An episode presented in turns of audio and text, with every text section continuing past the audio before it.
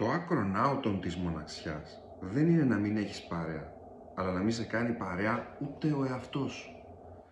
Και πώς να μας κάνει παρέα ο εαυτός μας, αν φοβόμαστε συνεχώς να μείνουμε μόνοι; Αν συνεχώς είμαστε με άλλους ή με το κινητό μας παρέα, παραμάσχαλα, αγκαλιά; Πώς θα τα βρούμε με κάποιον που δεν συναντήσαμε ποτέ, πώς θα μας κάνει παρέα εκείνος που δεν επιλέξαμε ποτέ; Ναι, για τον εαυτό μας μιλώ.